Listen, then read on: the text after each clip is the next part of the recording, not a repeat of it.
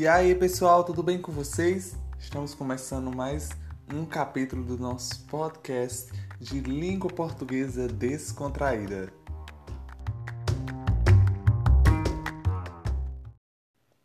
O assunto que iremos tratar hoje é um dos assuntos que mais trava as pessoas, tanto na fala como principalmente na escrita.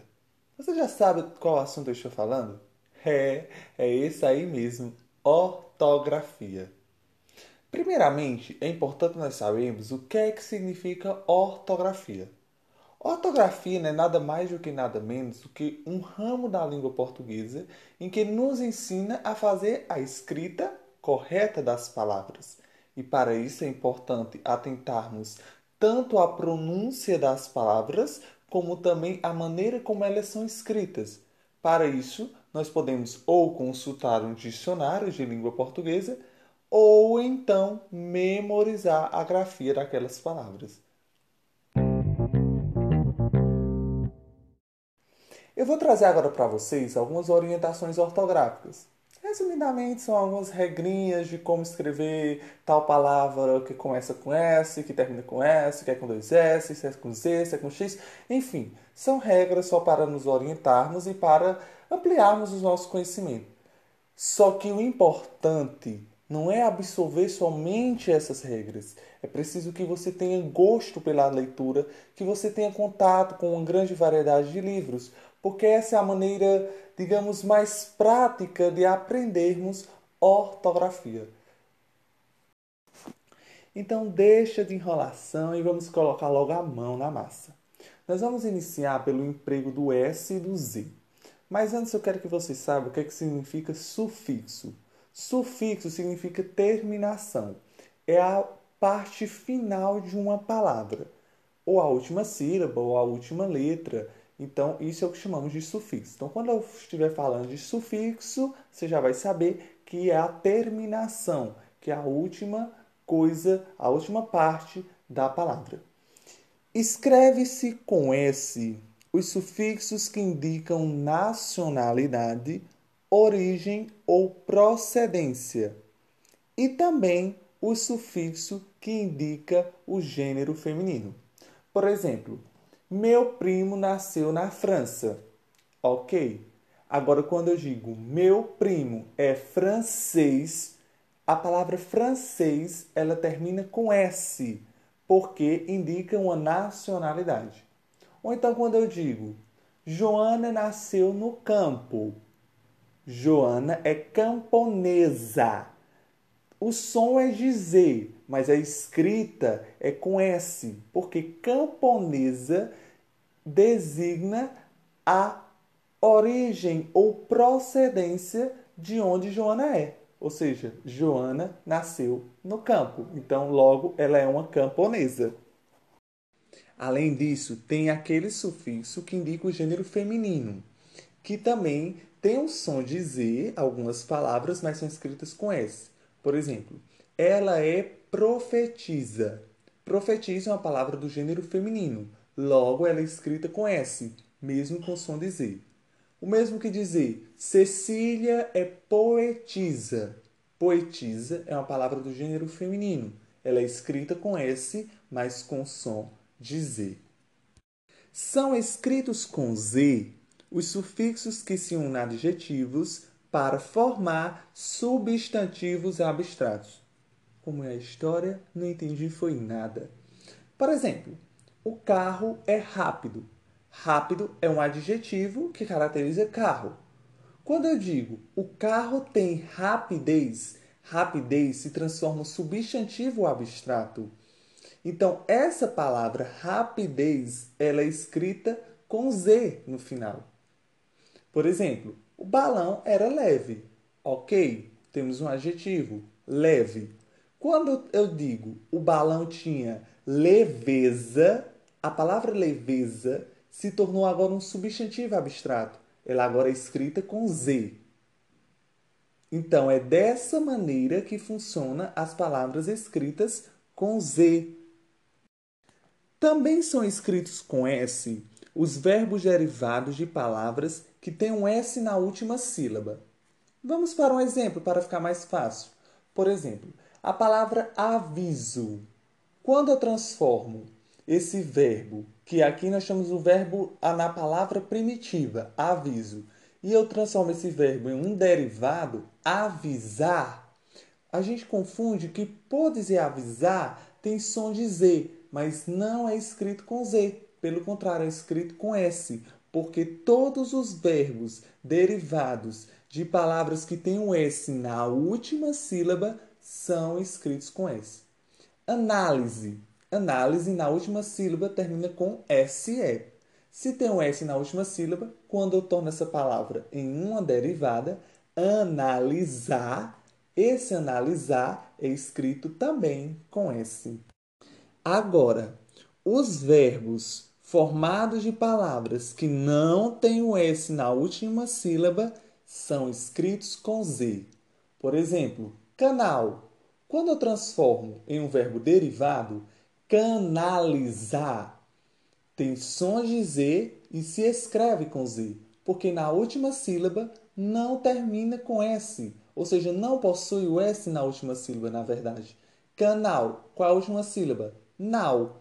Tem S? Não tem. Então, quando eu derivo a palavra, formando canalizar, ela vai ser escrita com Z na última sílaba. Outro, padrão. Quando transforma a palavra em padronizar, a palavra padronizar é escrita com Z, porque na última sílaba de padrão, que é a palavra primitiva, ela não tem S na última sílaba. Então, não teve S na última sílaba, escreveu com Z. E para encerrar o emprego do S e do Z, depois de ditongo, emprega-se sempre a letra S. Por exemplo, fazão, ó, fazão. Nós temos o ditongo, o encontro de duas vogais. Ai. Depois dele, eu escrevo S ou Z? S. Se só botar na sua cabecinha, na sua caixola, tem um ditongo, eu sempre vou escrever S depois. Por exemplo, maisena. O som é dizer, isso pode até nos confundir, mas a escrita correta é com S. Coisa. Temos um ditongo, depois do ditongo tem a escrita com S. Pousada, ausência, Souza. Apesar que Souza é uma palavra o quê? De nome próprio. Pode ser escrita com S ou com Z. Mas a grafia correta de Souza seria com S, porque antes dela vem o ditongo. Agora nós vamos ver as palavras se emprega com G ou com J. Vamos lá, é bem facinho também. As palavras cuja última sílaba é já dão origem a palavras derivadas escritas com J. Não entendi, foi nada. Vamos por um exemplo. Canja. Canja. A última sílaba termina em quê? Em já. J-A. Quando eu transformo canja em canjica, ela é escrita com G, porque a palavra canja tem na última sílaba o J-A. Então, toda palavra que tem a última sílaba o J-A, ela é escrita, sua derivada, digamos assim, com J. Por exemplo, loja, termina com J-A. Derivada dela seria lojista. Então, é escrita com J. Outra, gorja. Sua derivada, gorjeta. Gorjeta, esse, essa palavra é escrita com J. Apesar de inicialmente se escrever com G, gor. Mas a, a sílaba G, gorjeta, esse G é escrito com J. Também é escrito com a letrinha J todas as formas verbais dos verbos terminados em já. Por exemplo, viajar todos os derivados de viajar vai ser escrito com J. Viajei, viagem, viajemos, tudo é com J. Enferrujar. Olha, a última sílaba terminou em jar desse verbo. Todos os derivados desse verbo também são escritos com J. Enferrujou, enferrugem, etc. É escrito com G somente as palavras terminadas em ágil, égil, ígio, ógio, úgio. e também as terminadas em agem, igem e ugem, com exceção papagem e lambugem, que não são escritas com G, e sim com J. Estamos quase no final desse nosso podcast. Vamos lá. Vamos agora saber se eu emprego com X ou com CH, que é uma confusão danada, mas é bem prático. Depois do ditongo, emprega-se X. Então, veio um ditongo, eu sempre vou empregar um X, se no caso a palavra tiver o som do X.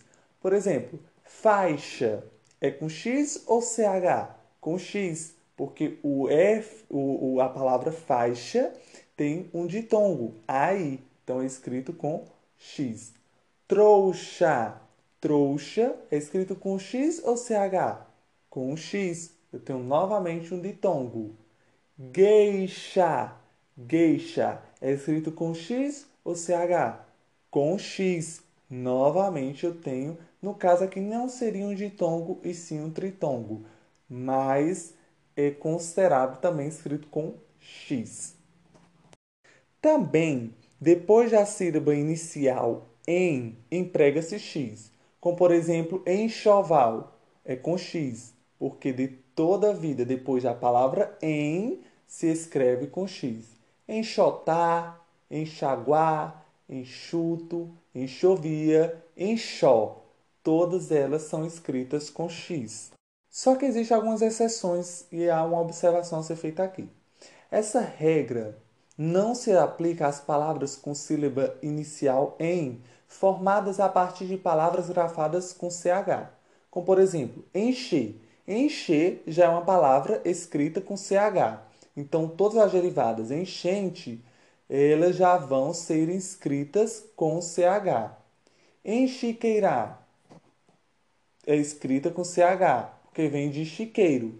Encharcar vem de charco então ela já é escrita com CH e não com X, mesmo começando com N. Essa é uma exceção. E para encerrarmos o nosso podcast por hoje, nós vamos saber se escrevemos mal com L ou mal com U. Também essa é uma pegadinha danada. Mas é bem simples. Se eu quiser, ou então se a frase me pedir para me pregar mal com L, é só eu trocar pelo seu antônimo bem. Se na frase ficar coisa coerente com a palavra bem, então ali utiliza-se o mal com L. Se eu utilizar naquela frase o antônimo bom, então eu vou utilizar o mal com U. Ou seja, é só trocar a frase pelas palavras bem ou bom. Se der certo com bem, então significa que eu vou utilizar o mal com L. Se der certo com bom, significa que eu vou utilizar o mal com U. Por exemplo, ontem o time jogou mal. Esse mal é mal com L ou mal com U? Se eu trocar por os seus antônimos bem ou bom, eu vou saber qual que eu vou utilizar. Troquemos então. Ontem o time jogou bom ou jogou bem? Ontem o time jogou bem. Fica bem mais coerente, né? Ontem o time jogou bem. Então, se o bem deu certo, eu vou utilizar o mal com ele.